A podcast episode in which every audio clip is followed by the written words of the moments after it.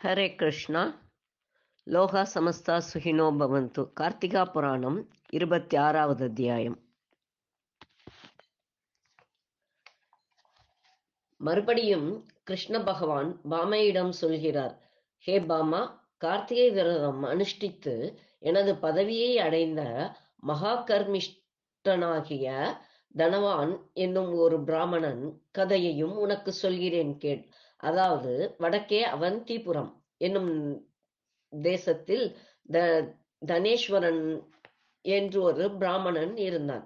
அவன் தன் குல ஆச்சாரத்தை விடுத்து துராக்கிருத்தியமான தீச்செயல் புரிந்து கொண்டும் மத விரி விரியாலும் சதா வேசி வீட கதியாகவும் இருந்து காலம் கழித்து வந்தான். இப்படி இருக்கையில் ஒரு நாள் அவன் தூரதேசம் சென்று வியாபாரம் செய்ய வேண்டி மூட்டையாக கட்டிக்கொண்டு த தன் மனைவியுடன் சிற்சில தேசங்களுக்கு சென்று வியாபாரம் செய்து கொண்டு வருகையில் கடைசியாக மகிஷ் மதீனப்பட்டினம் வந்து சேர்ந்தார்கள். அந்த சமயம் கார்த்திகை மாதமாக இருந்தது. அப்பட்டினத்தில் நர்மதை என்னும் புண்ணிய நதியானது மிகவும் பிரசித்தி அடைந்து நானாவித ஜென்மாக்கள் மூழ்கி புனிதமடைந்த திவ்ய நதியாகி அப்பட்டணத்தின் மலை அடிவாரத்தின் ஓரமாக ஓடிக்கொண்டிருந்தது. அந்த நதியில் கார்த்திகை மாதத்தில்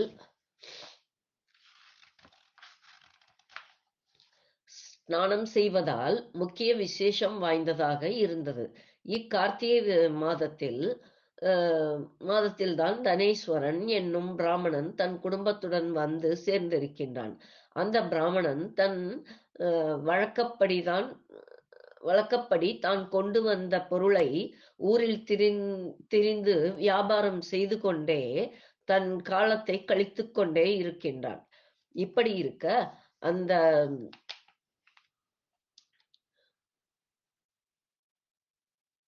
நர்மதா நதிக்கரையில் உத்தம பிராமணர்கள் தினம் தினம் காவேரி மகாத்மியம் வா வாசித்தும் சிலர் தங்கள் நித்திய கர்ம அனுஷ்டானங்களை முடித்து கொண்டும் மிகுந்த பக்தியுடன் கேட்டு ரசிப்பதும் மற்றும் சிலர் பூஜைக்கு வேண்டிய துளசி தீர்த்தத்தை கொண்டு செல்வதும் தவிர நடனமாடிக்கொண்டு பகவானை பிரார்த்திப்பதும் சிலர் விஷ்ணுவை ஆராதித்தும் சகஸ்ரநாமங்களால் ஜப பாராயணம் செய்து கொண்டிருக்கும் பரம பக்தர்கள் வாசம் செய்யக்கூடிய அந்நதிக்கரையில் தனேஸ்வரனாகிய அந்த பிராமணன் தான் கொண்டு வந்த பொருள்களின் விலையை கூறிக்கொண்டே வந்து சேர்கிறான். அவ்வாறு வந்து சேர்ந்த அந்த பிராமணன் நதிக்கரையில் நடக்கும் வேத கோஷங்களை கேட்டும் ஒவ்வொருவரும் செய்யும் ஹரிநாம சங்கீர்த்தனையும் கண்டு மனதில் நல்லெண்ணம் தோன்றியது.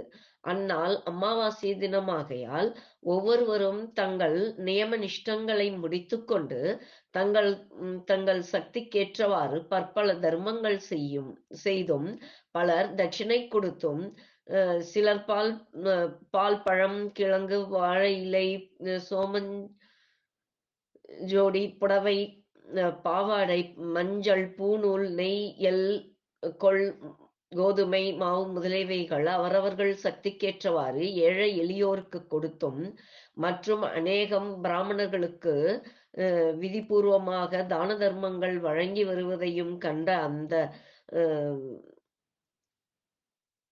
தனேஸ்வரன் பொறாமை என்பது குடிகொண்டவனாய் தன் மனதில் அவர்கள் செய்யும் தான தர்ம ஜபதபம் முதலிய நித்திய கர்மானுஷ்டானங்களை எல்லாம் செய்கிறார்களே இவர்களுக்கு நற்கதி கிடைக்குமா? மேலும் அவர்கள் செய்யும் காரியம் முற்றிலும் நிஷ்பலனே உண்டாகும். இத்தனை பேருக்கும் தான தர்மங்கள் செய்தவர்கள் நான் இருப்பது அவர்களுக்கு கண் தெரியவில்லை போல் இருக்கிறது. ஆஹ் பகவானோ இவர்களுக்கு தண்டனை கொடுப்பார் என்று கெட்ட எண்ணம் குடிகொண்டவனாய் அவ்விடமே திரிந்து கொண்டிருக்கையில் திடீரென்று ஒரு கிருஷ்ண சர்ப்பம் தோன்றி அந்த பிராமணனாகிய தனேஸ்வரனை தீண்டிவிட்டு ஓடி போய்விட்டது. கடியுண்ட அப்பிராமணன் விஷம் தலைக்கேறி மரணமூர்ச்சியை அடை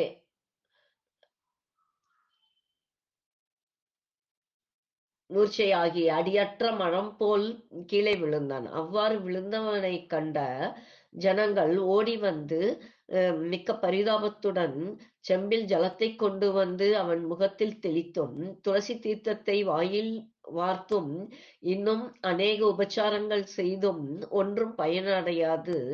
போகவே சில நேரத்திற்குள் அந்த பிராமணன் உடலை விட்டு உயிர் பிரிந்தது. வேடிக்கை பார்த்து கொண்டிருந்த ஜனங்கள் தன் தன் வீடுகளுக்கு திரும்பினார்கள். அப்படி இருக்க உடலை விட்டு நீங்கிய அந்த பிராமணன் ஆவியாகிய மபடர்கள் கட்டிக்கொண்டும் அடித்துக்கொண்டும் மகா கோப ஆவேசத்துடன் வைவஸ்த புரியை நாடிச் சென்றார்கள். அவ் வைவஸ்த புரியில் யமதர்மராஜானவர் கொழுவிற்றிருந்த கொழுவீற்றிருந்தார் சித்திரகுப்தனால் அறிவிக்கப்பட்ட பாபிகளையும் புண்ணிய சீலர்களையும் அவரவர்கள் செய்த பாப புண்ணியத்திற்கு தண்டனை கொடுத்து வர அந்த சமயத்தில் எம் யமபடால் இந்த பிராமணனை கொண்டு வந் கொண்டு போய் அஹ், யமன் முன்பு சேர்த்தார்கள்.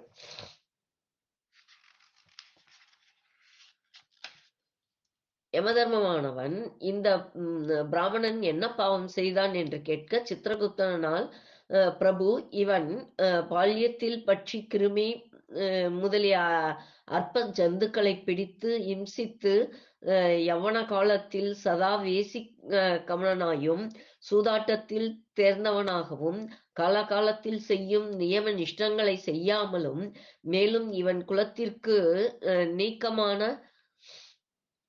கம்பளம் முதலான வியாபாரத்தை செய்து கண் கண்டபடி சுற்றித் திரிந்தும் அஹ், மகா கர்மிஷ்டனாகவும் இருந்ததால் அஹ், என் அந்நிய காலம் அந்நிய காலம் முடிவானது தெரிந்து தூதர்களை அனுப்பி அஹ், அவனை பிடித்து கொண்டு வர வந்திருக்கின்றேன்.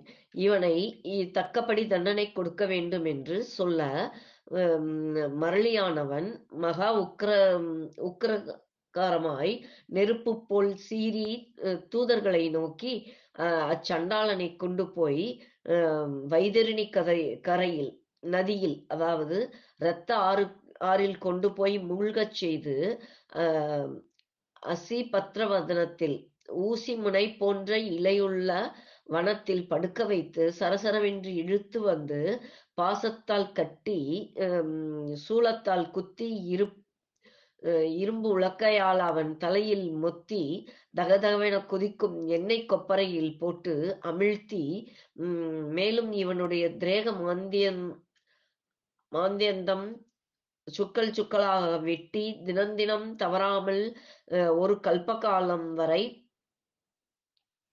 காக்கை கழுகுகளுக்கு இரையாக கொடுத்து வாருங்கள் என்று கட்டளையிட்டார். அதன்படியே தூதர்கள் தனேஸ்வரனை கொண்டு போய்விட்டார்கள். அது சமயம் நாரத மகாமுனிவர் வீணாகானத்துடன் பகவந்த நம நாமஸ்மரணை செய்து கொண்டு வருகிறார். அவ்வாறு வந்த நாரத ரிஷியை காலனானவன் உபசரித்து ஆசனத்தில் இருக்கச் செய்து அதாவது அமரச் செய்து நாரதரே தாங்கள் இது சமயம் வந்த விஷயம் என்ன? பூலோகத்தில் எல்லோரும் நேமனிஷ்டம் தவறாமல் நடந்து வருகிறார்களா? இது தவிர வேறு விசேஷம் ஏதாவது உண்டா? என்று கேட்க நாரதரானவர் அஹ், யமதர்மா பூலோகத்தில் எல்லாம் முறை தவறாது தம் தம் தம் கர்மாக்களை சரிவர செய்து வருகின்றார்கள். இப்போது நான் ஒரு சிறு சமாச்சாரம் பேச வேண்டி உன்னை நாடி வந்தேன் என்று சொல்ல அதற்கு யமதர்மராஜனானவர் சுவாமி அப்பேற்பட்ட விஷயம் யாதோ தெரிவிக்க வேண்டும் என கேட்க நாரதரும் ஹே தென் திசையாளும் தர்மபூபா அதாவது இப்போது நீர் தண்டனை கொடுத்த தனேஸ்வரனுக்கு அப்பேற்பட்ட தண்டனை விதிக்க நியாயமில்லை. ஏனெனில் அவன் என்னதான் அகர்சிஷ்டனாக இருந்த போதிலும் நர்ம நர்மதா நதி தீரத்தில் ஒரு மாதம் வரை அங்கு காலட்சேபம் செய்து அவனிடம் நடக்கும் அஹ், அவ்விடம் நடக்கும் ச சத்கிரியைகளும் தியான பாராயணங்களை கேட்டும் மேலும் கார்த்திகை மகாத்மியத்தின் மகிமை சிறிதளவு அஹ், சிரவணம் செய்திருப்பதாலும் புண்ணியம் அஹ், திவாசனையாலும் அவன் செய்த சகல பாவங்களையும் போக்கி புண்ணிய பலத்தை அடைந்தவனாய் இருக்கின்றான். மேலும் அவன் ஒரு நாள் கார்த்திகை மாதத்தில் ஏகாதசி அன்று மனதிலே துளசி விரதத்தை அனுஷ்டித்துக் கொண்டு இருக்கும் பொழுது அஹ், நாகசர்ப்பம் தோன்றிய அவனை தீண்டவே உடனே ஆவியாகிவிட்டான். ஆகையால் இவன் செய்த பாபங்களில் பாதி அஹ், பாகம் நீங்கின. தவிர முன் அந்த நதிக்கரையில் பிராமணர்களால் சங்கல்பம் பண்ணிக்கொண்டு ஸ்நானமாடி இருக்கின்றான். எப்போது வைஷ்ணவர் வைஷ்ணவாளுடைய அனுகிரகத்தால் ஸ்நான பலனை அடைந்தாரோ அவனுக்கு நரக பாதை ஒன்றும் செய்யாது. மேலும் இந்த தனீஸ்வரன் எவ்வித புண்ணியம் செய்தவனாய் இருந்தாலும் நர்மதா நதிக்கரையில் நின்று நல்லெண்ணத்துடன் எண்ணத்துடன் நிலைநிறுத்தி அந்நதியை அங்கு கூடியிருக்கும் மகாஜனங்கள் செய்யும் தான தர்மங்களை கண்ணுற்றும் தனக்கும் அவ்வாறு அஹ், தான தர்மம் செய்த பாக்கியம் கிடைக்குமா என நினைத்த அஹ், நினைவே அவன் மோட்ச சாம்ராஜ்யத்தை அடைந்தவனாகின்றான் என்று நாரதர் உரைக்க அது சமயம் கிங்கிலியர்கள் வந்து யமதர்மனிடம் சுவாமி இந்த தனேஸ்வரனுக்கு நரகபாதை ஒன்றுமே செய்ய செய்யவில்லை என்று தெரிவிக்க மரளியானவன் தனேஸ்வரனை வரவழைத்து தூதர்களிடம் நீங்கள் இந்த தனேஸ்வரனை அழைத்து கொண்டு முன் செய்த கர்ம பலனை இவன் அடைய வேண்டிய நரக பிராப்தியின் நியம்- நிமித்தம் எல்லா நரகங்களையும் காண்பித்து வாருங்கள் என கட்டளையிட்டார். தூதர்களும் தனேஸ்வரனை இட்டுக்கொண்டு போகிறார்கள்.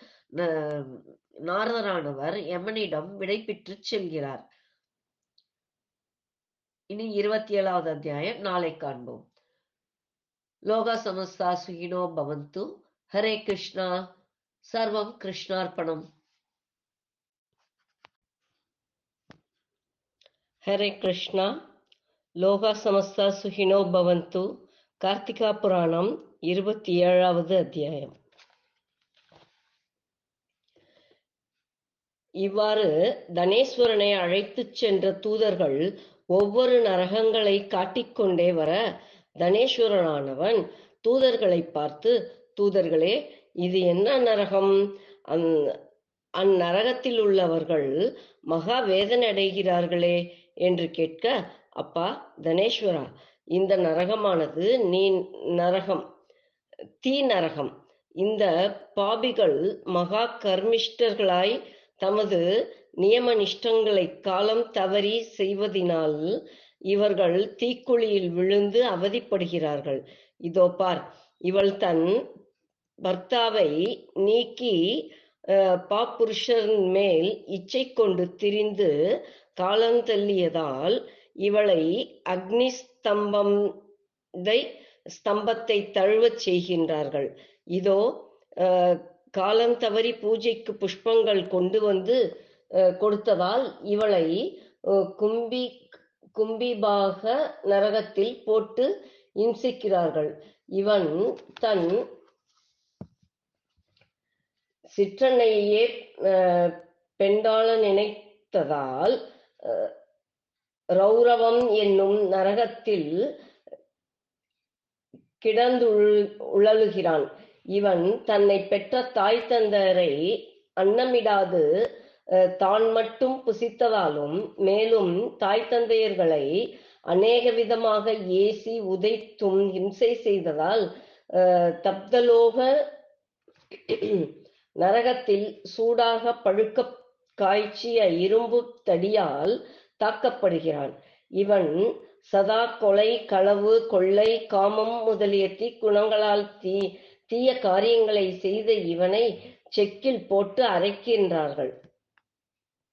இவள் தன் கணவன் இறந்த பின் பரபுருஷர்களை கூடி அஹ், கர்ப்பத்தை அடைந்து அக்கர்ப்பத்தை மருந்து மூலம் சேதத்தை உண்டாக்கி கொண்ட இவளை ரம்பத்தால் இவள் தேகத்தை துண்டு துண்டாக்குகிறார்கள்.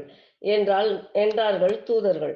ஓ ஓ தனேஸ்வரா தெரிந்து கொள். இதோ இத்திசையில் இருக்கும் அதிசயத்தை காட்டுகிறோம் என்று அழைத்து போய் அவ்விடம் ம், புண்ணியசாலிய சாலிகளாயும் வைதீகமாயும் அமர்ந்து வேத பாராயணம் படனம் செய்கின்றவர்களை காண்பித்து இவர்கள் எல்லாம் இல்லையெனாது கொடுத்து கொடுத்த வல்லலா வள்ளலும் பஞ்ச காலத்தில் ஏழைகளுக்கு கஞ்சி வார்த்தவர்களும் லட்சம் பேர்களுக்கு அன்னதானம் செய்தவர்களும் தன்னை பெற்ற தாய் தந்தையர் இறந்த பின் அவர்களுக்கு செய்ய வேண்டிய நவஸ்ரார்த்தம் ஏகோதிஷ்டம் சோடசம் சபண்டீகரணம் வைதரணி கோதானம் பூதானம் சாலக்கிராமதானம் செய்து காலம் தவறாமல் கர்மத்தை முடித்தவர்களும் ரத்தாவுக்கு பின் சித்த உத்தம ஸ்திரீகளும் தன் பதியை தெய்வமென பூஜித்து வந்தவர்களும் பரசொத்தின் மேல்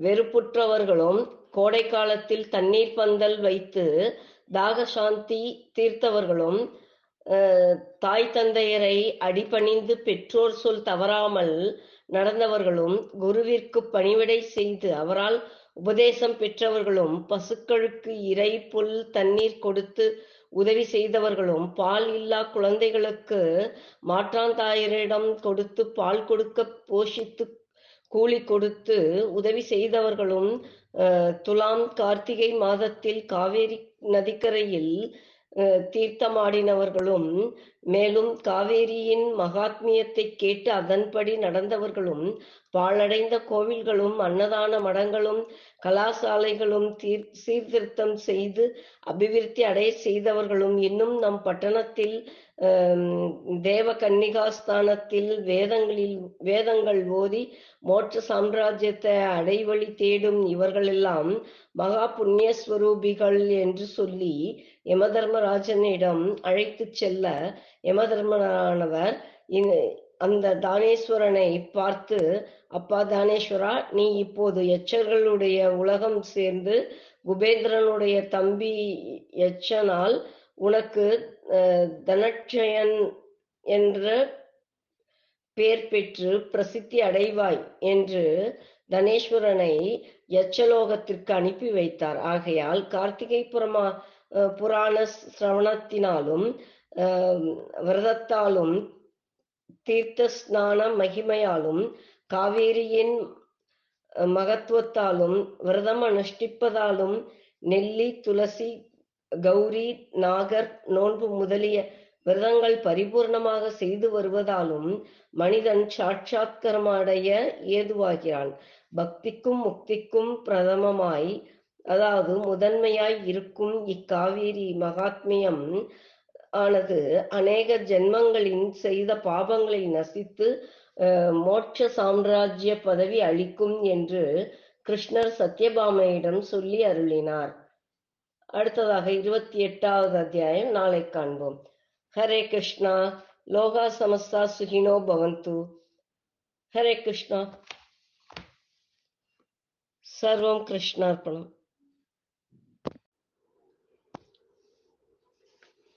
ஹரே கிருஷ்ணா லோகா சமஸ்தா சுகினோ பவந்து கார்த்திகா புராணம் இருபத்தி எட்டாவது அத்தியாயம் கேளாய் சத்யபாமா இப்பேற்பட்ட மகிமை வாய்ந்த கார்த்திகை மாதத்தில் ஹரிஜாகரணமும் பிராதஸ்நானமும் துளசி வனமும் தீபதானமும் துளசி பூஜையும் விரதம் இந்த ஐந்து விரதமும் முறை தவறாது நடத்துபவர்கள் சாயுஜ்ய பதவியை அடை அடைவார்கள் என்று கிருஷ்ண பகவான் சொல்ல பாமையானவள். ஆம் சுவாமி தாங்கள் சொல்லும் இக்கார்த்திகை விரதமானது விஷ்ணு விஷ்ணுவிற்கு பிரியமாயும் அதிக பலத்தை தரக்கூடியதாகவும் புராண சம்பந்தமாயும் இருக்கின்றதாக சொல்லுகிறீர்கள். இது உண்மைதான். இருந்தாலும் இந்த விரதமானது வியாதியால் பீடிக்கப்பட்டவராய் இருந்தாலும் ஆரண்யத்தில் வழித்தவறி சிக்கி சிக்கிக் கொண்டவர்களும் ஊர் விட்டு மறுதேசம் போயிருந்தாலும் இந்த கா கா- மகாத்மியத்தையும் விரதத்தையும் மனதில் நினைத்து கொள்பவர்களே ஆனால் அவர்கள் பாபத்தினின்று விடுவித்துக் கொண்டு புண்ணியத்தை சம்பாதித்துக் கொள்வார்கள் என்று சொல்கிறீர்களே. அப்படி இருந்தாலும் அவர்கள் தெரியாமல் நடந்து கொள்பவர்கள் அதற்கு பரிகாரம் ஏதாவது உண்டா என்று கேட்க பகவானானவர் பிரியே அப்படியல்ல. அப்படி அவர்கள் ஒரு காலம் தவறி வி- தவறவிட மாட்டார்கள். மேலும் கார்த்திகை விரதனுக்கு எப்பேற்பட்ட ஆபத்து வந்த போதிலும் அவன் அவ்விரதத்தை தவறவிடக் கூடாது. மேலும் கார்த்திகை விரதனுக்கு விரத பங்கம் வராத மார்க்கம் சொல்கின்றேன். அதாவது நாம் வசிக்கும் பட்டணத்திலோ அல்லது கிராமத்திலோ விஷ்ணுவாலயம் இருந்தால்தான் ஹரிபஜனையும் விரதமும் வகிக்க வேண்டும் என்று நினைக்க கூடாது சில ஊர்களில் விஷ்ணுவாலயம் இல்லாது சிவன் கோவில் இருந்தாலும் அந்த அஹ், பலிவனே விஷ்ணுவென பாவித்து ஹரிஜன ஹரிஜாகரணமும் செய்ய வேண்டும். சிவனும் விஷ்ணுவும் ஒன்றுதான்.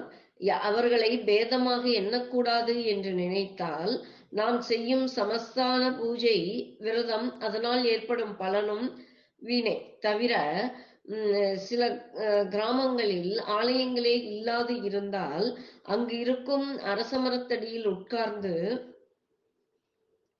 மனதில் விஷ்ணு ஆலயம் என எண்ணி ஹரிபஜன் செய்யலாம்.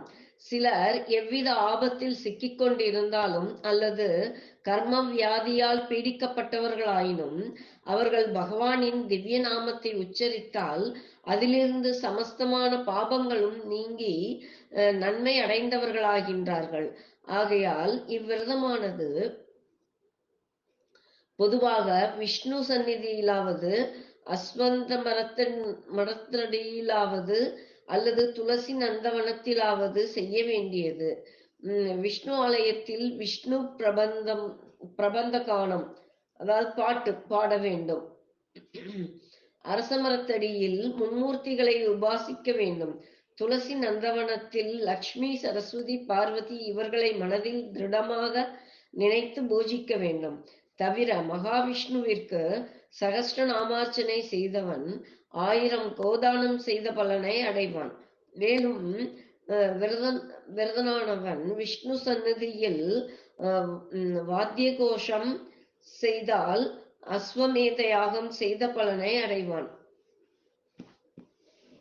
இவ்வாறு தவறா அஹ், தவறாது விரதத்தை அனுஷ்டிப்பவர்கள் சமஸ்தமான புண்ணிய பலத்தை அடைவார்கள். அப்படி விரதமோ தானமோ தர்மமோ செய் உம், செய்யன கதி இல்லாதவர்கள் தங்கள் வீட்டிலேயே துளசி செடியை வைத்து காலம் தவறாமல் பூஜித்து வந்தால் அவர்களும் அந்த புண்ணிய பலனையே அடைவார்கள். தவிர பெரியதான அஹ், பெரிய தனவந்தர்களாய் இருந்து இவ்விரதங்களை அனுஷ்டிக்க சமயம் வாய்த்தவர்கள் தங்கள் சக்திக்கு தகுந்தபடி கார்த்திகை மாதத்தில் பிராமண போஜனம் செய்ய வேண்டும். அவ்வாறு அவர்கள் அஹ், செய்- செய்யின் அவர்கள் செய்த பாபங்கள் நீங்கி புண்ணியசீலர்களாவார்கள் தவிர விஷ்ணுவானவர் அஹ், அவ்வியக்த ரூபமாய் அரூபமாய் பிராமணனுடைய ஸ்வரூபத்தில் அஹ், ஜக்கியமாய் இருப்பதால் அவர்களுக்கு செய்யும் பிராமண போஜனமானது விஷ்ணுவிற்கு இஷ்டம் உடையதாய் இருக்கும். மேலும் தானத்தில் சிறந்தது தீபதானம்.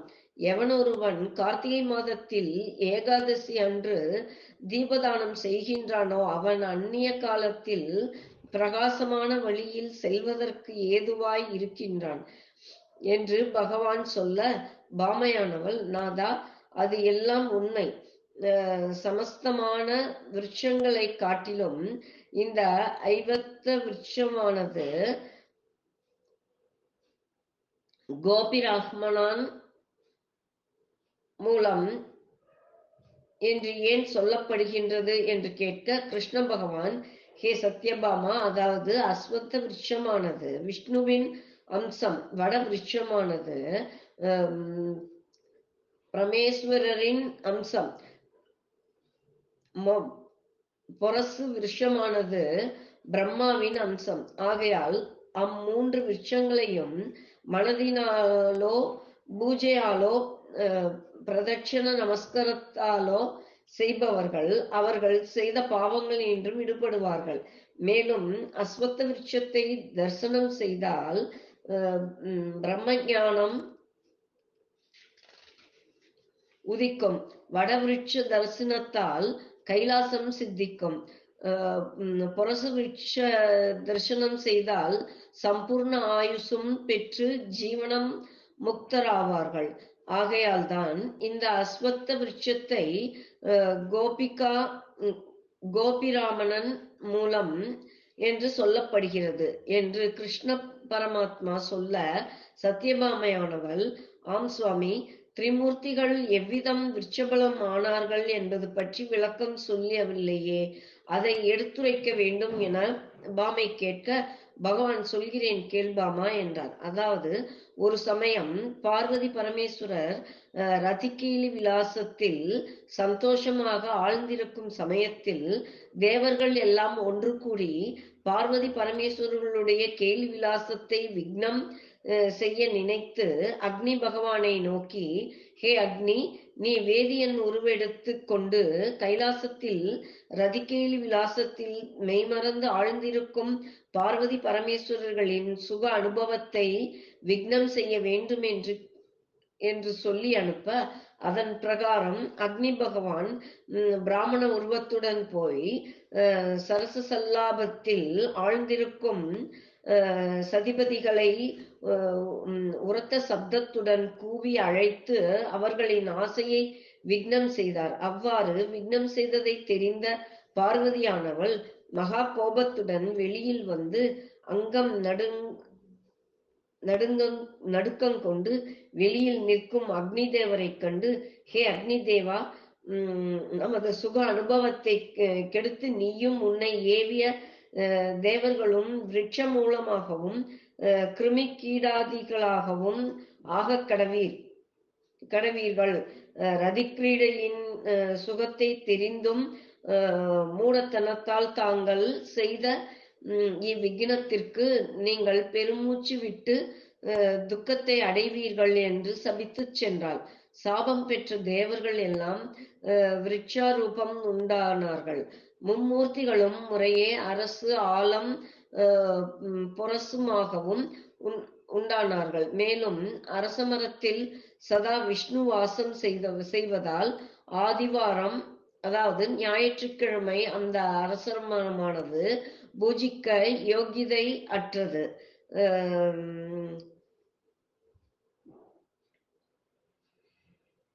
சுபுதாரணமாக அரசமரத்தை பிராதகால பூஜைக்கே ஏற்றது என்று சூத பௌர்ணிகர் நாரதரிடம் சொல்லியவற்றை நாரதர் பிருது மகாராஜரிடம் சொன் சொன்ன இக்கார்த்திகை மகாத்மியத்தை உன்னிடம் சொல்கின்றேன்.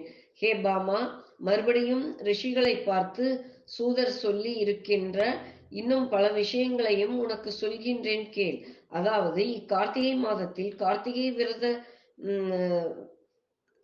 விரதத்தை அஹ், சதா ஒவ்வொருவரும் விதிபூர்வமாக அனுஷ்டிக்க வேண்டும். இதனால் மோட்ச சாதனத்திற்கு காரணமாய் இருக்கின்றதும் தவிர கார்த்திகை புராணத்தை வாசிப்பதாலோ அல்லது கேட்பதாலோ அல்லது இன்னொருவரை படிக்கச் சொல்லி நாம் உணர்ந்து கொள்வதாலோ அவர்களுக்கு தனதானிய விருத்தியும் அஹ், சகல சம்பத்துடனும் புத்திர பௌத்திரிகாதிகளையும் நமக்கு பகவான் அருள் புரிகின்றார். நமக்கு எவ்வித பிணியும் அணுகாது. ஆயுள் விருத்தியும் கொடுத்து கடைசியில் தன் சந்நிதியிலேயே வந்து அடையும்படி அனுகிரகிப்பார் என்று சூதர் நாரதாதி மற்ற ரிஷீஸ்வரர்களையும் பார்த்து சொல்லி இருக்கின்றார். ரிஷீஸ்வரன் எல்லோரும் கேட்டு ரசித்து ஆனந்தத்தோடு பரவசமடைந்தார்கள்.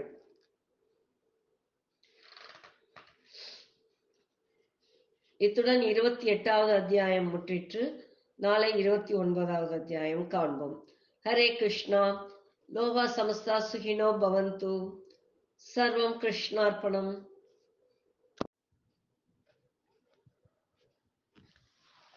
ஹரே கிருஷ்ணா.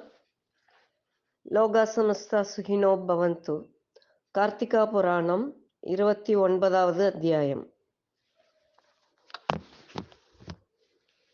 மறுநாள் காலையில் மற்ற ரிஷிகள் எல்லாம் தங்கள் தங்களிடம் இருந்த புலித்தோல் கமண்டலம் அஹ், தர்பாப தர்ப்பானனம்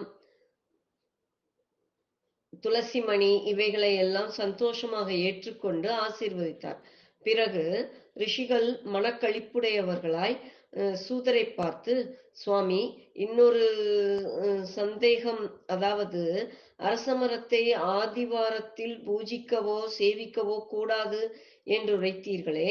யாது காரணம்? இதை பற்றி கொஞ்சம் எடுத்துரைக்க வேண்டும் என்று கேட்க சூதரானவர் ரிஷிகணங்களே சொல்கிறேன். அதாவது முன்னாளில் சமுத்திர மதனம் செய்யும் போது அதிலிருந்து உண்டான பலவித மணரத்னங்களை தேவர்கள் பெற்றுக்கொண்டு லக்ஷ்மி தேவியையும் கௌஸ்துபத்தையும் மகாவிஷ்ணுவிற்கு சமர்ப்பித்தார்கள். அவ்வாறே லக்ஷ்மி தேவியும் சங்கர அஹ், சங்க சக்கர கதாபாணியாகிய திருமாலிடம் அஹ், விஞ்ஞாபனம் செய்ய தேவர்கள் சந்தோஷித்தார்கள். பிறகு விஷ்ணுவானவர் லக்ஷ்மி தேவியை பார்த்து லக்ஷ்மி நான் உன்னை இத்தேவர்கள் முன்னிலையில் விவாகம் செய்து கொள்ள வேண்டும் என்று தெரிவிக்க லக்ஷ்மி தேவியானவள் பிரபு அது எப்படி முடியும்? முன் முன்னமேயே எனக்கு ஜேஷ்டா ஜேஷ்டாலாகிய அலக்ஷ்மியை தவிர்த்து க- கனிஷ்டையாகிய என்னை முதலில் விவாகம் செய்து கொள்வது முறையல்ல. ஆகையால் முதலில் மூத்தவளை விவாகம் புரிந்து கொள்ளுங்கள். இதுதான் தர்ம நியாயம் என்றுரைத்த சொல்லை கேட்ட திருமால் உம், அதை அங்கீகரித்து அவ்வாறே செய்- செய்து கொண்டு உடனே தீர்க்க தபஸ்வியாகிய அஹ், உத்கால முனிவரை வரவழைத்து அஹ், ஜேஷ்டையை அன்னவர்பால் ஒப்படைத்தார். உம், உத்கால முனிவரானவர் விஷ்ணுவின் கட்டளை பிரகாரம் குரூர ரூபத்துடன் உள்ள அந்த ஜேஷ்டையை அஹ், கொண்டு அஹ், வேத வேதத்வனியுடன் கூடிய கூடி விளங்கும் தனது ஆசிரமத்தை அடைந்தார். அடுத்ததாக முப்பதாவது அத்தியாயம் நாளை காண்போம். ஹரே கிருஷ்ணா லோகா சமஸ்தா சுகினோ பவந்து. சர்வம் கிருஷ்ணார்ப்பணம் ஹரே கிருஷ்ணா லோகா சமஸ்தா சுகினோ பவந்து. கார்த்திகா புராணம் முப்பதாவது அத்தியாயம்.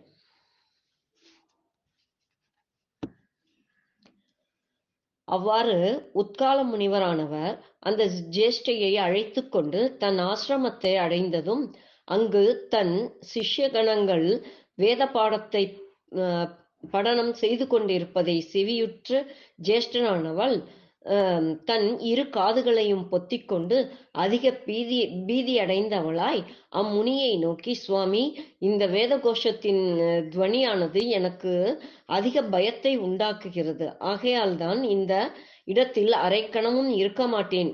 என்னை வேறு இடத்தில் கொண்டு போய் விட்டுவிடும் என்று சொல்ல முனிவரானவர் பெண்ணே ஏன் உனக்கு இந்த இடத்தில் வசிக்க சம்மதம் இல்லை?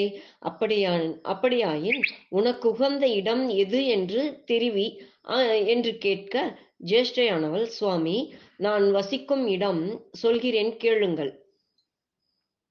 அதாவது நான் இருக்க வேண்டிய இடம் சதிப்பதிகள் சதிபதிகள் சதா சச்சரவு கொண்டிருக்கும் வீட்டிலும் அஹ், வெளிச்சம் படாத பாழடைந்த மண்டபங்களிலும் பிரஷ்டையான ஸ்திரீகள் மூன்று தினங்களுக்குள் அபியங்க ஸ்நானம் செய்யும் இல்லத்திலும் காலம் தவறி அஹ், சம்போகம் செய்யும் இல்லத்திலும் அஹ், பஞ் பஞ்சமா பாதகம் செய்யும் சண்டாளர்கள் உள்ள இடங்களிலும் நான் நித்தியவாசம் செய்வேன் என்றாள். ஆகையால் நான் இங்கு அரைக்கணமும் அஹ், தங்க மாட்டேன் என முனிவரானவர் அதை கேட்டு ஒன்றும் தோன்றாது. மறுபடியும் சாட்சாத் ஸ்ரீ வைகுண்டநாதன் ஆகிய மகாவிஷ்ணுவிடம் இவளை அழைத்துச் சென்று அன்னவரிடம் ஜேஷ்ட ஜேஷ்டையுடைய விருத்தாந்தம் அனைத்தையும் தெரிவிக்க மகாவிஷ்ணுவானவர் உட்காலவரே உத்காலவரே கவலைப்பட வேண்டாம். இவளோ சமுத்திரத்தில் ஜனித்தவள். ஆகையால் இவளை என் ஆக்ஞா பிரகாரம் அஸ்வத் அஸ்வத்த விருட்சம் இருக்கும் இடத்தில் கொண்டு போய் விட்டுவிடும். தவிர இவள் ஆதிவாரம் தவிர மற்ற வாரங்களில் யாருடைய கண்ணுக்கும் தெரியக்கூடாது. அது அவள் பூர்வ சாபம் என்று சொல்ல முனிவரானவர் ஹே கருணாநிதி நித்திய கர்மானுஷ்டானராகிய நான் இவளை அப்படி ஒண்டியாக விட்டு வருவேனாகில் அஹ், தோஷம் ஏற்படுமே என்று கேட்க பகவானானவர் முனிவரே அப்படி ஒன்றும் ஏற்படாது. மேலும் நீரோ கார்த்திகை விரதன். ஆகையால் நீ ஏகாதசி விரதத்தை அனுஷ்டித்து துவாதசி அன்று ஆதிவாரத்தில் அருணோதயத்தில் கொண்டு போய் விட்டு வந்தால் யாதொரு தோஷமும் சம்பவிக்காது என்று சொல்ல முனிவரானவர் விஷ்ணுவின் வார்த்தைக்கிணங்க அன்னவரிடம் விடை பெற்றுக்கொண்டு ஜேஷ்டாலை அழைத்து கொண்டு நர்மதா நதி தீரத்தின் ஆஹ், தீரத்தின் கண் இருக்கும்படியான பெரியதொரு அஸ்வத்த விருஷத்தை மறைமுகமாக மறி மறைமுகமாய் இருந்து பார்த்து பெண்ணே இதோ உனக்கு ஏற்ற இடம் இந்த விருட்சமே இதில் நீ என்றும் வாசம் செய்து கொண்டிருப்பாய் என்று சொல்லி அம்மரத்தருகே விட்டு தனது ஆசிரமம் அடைந்தார். அது முதல் ஜேஷ்டாலும் அந்த மரத்தில் வாசம் செய்து வருபவளானாள். அன்று முதல் ஆதிவாரத்தில் அஸ்வத்த விருட்சத்தை அதாவது அரச மரத்தை கையால் தொட்டோ நமஸ்கரிக்கவோ பூஜிக்கவோ கூடாது. சனிவாரத்தன்று கார்த்திகை விரதர்கள் அதிகாலையில் எழுந்து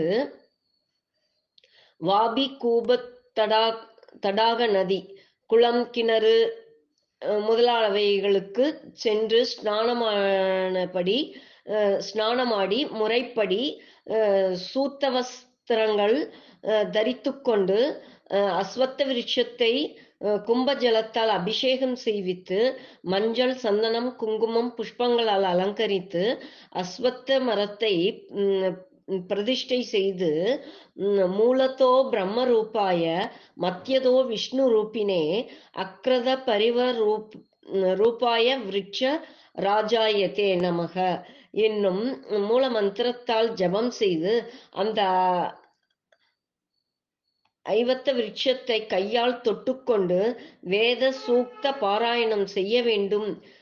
ஏனெனில் அந்த அஸ்வத்த மரத்தில் சனி பகவான் வாசம் செய்கிறார். மேலும் அந்த சனி பகவான் கோணஸ்தன் என்றும் பிங்களன் என்றும் பப்ருவென்றும் கிருஷ்ணன் என்றும் ரௌத்ரன் என்றும் அந் அந்தகனென்றும் அஹ், பெயர் அஹ், வகித்து விளங்குகின்றார்.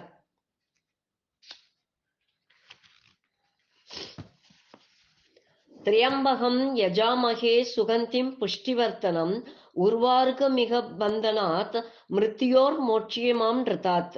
அப்பேற்பட்ட சனீஸ்வர பகவானை திரியம்பகம் மந்திரத்தால் ஜபம் செய்து வந்தால் நம் தமக்கு ஏற்படும் சகல கிரக தோஷங்களும் ஆஹ், அபமிருத்யு பீடையும் போக்கி தேக சுகமும் புத்திர பாக்கியமும் கொடுத்து அருள் புரிவார்.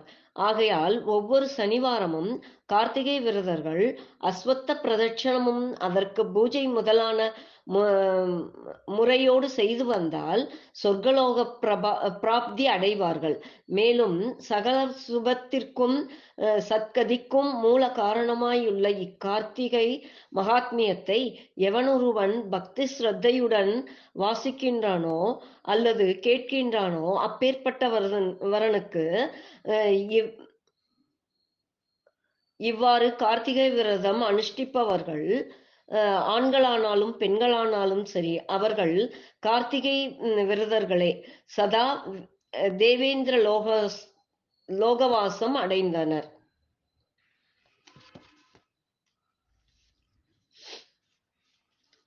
ஒருமையுடன் நினது திருமலரடி நினைக்கின்ற உத்தமர்தம் உறவு வேண்டும். உள்வொன்று வைத்து புறமொன்று பேசுவர் உறவு களவாமை வேண்டும். பெருமை பெரு நி- நினது புகழ் பேச வேண்டும். பொய்மை பேசாதிருக்க வேண்டும். பெருநெறி பிடித்தொழுக வேண்டும். மதமான பேய் பிடியாதிருக்க வேண்டும். பருவு பெண் ஆசையை ம- மறக்கவே வேண்டும். உனை மறவாதிருக்க வேண்டும். மதி வேண்டும். நின் கருணை நிதி வேண்டும். நோயற்ற வாழ்வில் நான் வாழ வேண்டும். தருமமிகு சென்னையில் கந்த கோட்டத்துள் வளர் தலம் ஓங்கு கந்தவேலே தன்முகத் துய்யமணி உன்முகச் சைவமணி சண்முகத் தெய்வமணியே என்னும் இந்த வள்ளலார் ராமலிங்க சுவாமியடிகள் எடு கூறிய இப்பாடலை பாடி பாடினால் நமக்கு மன நிம்மதி கிடைக்கும்.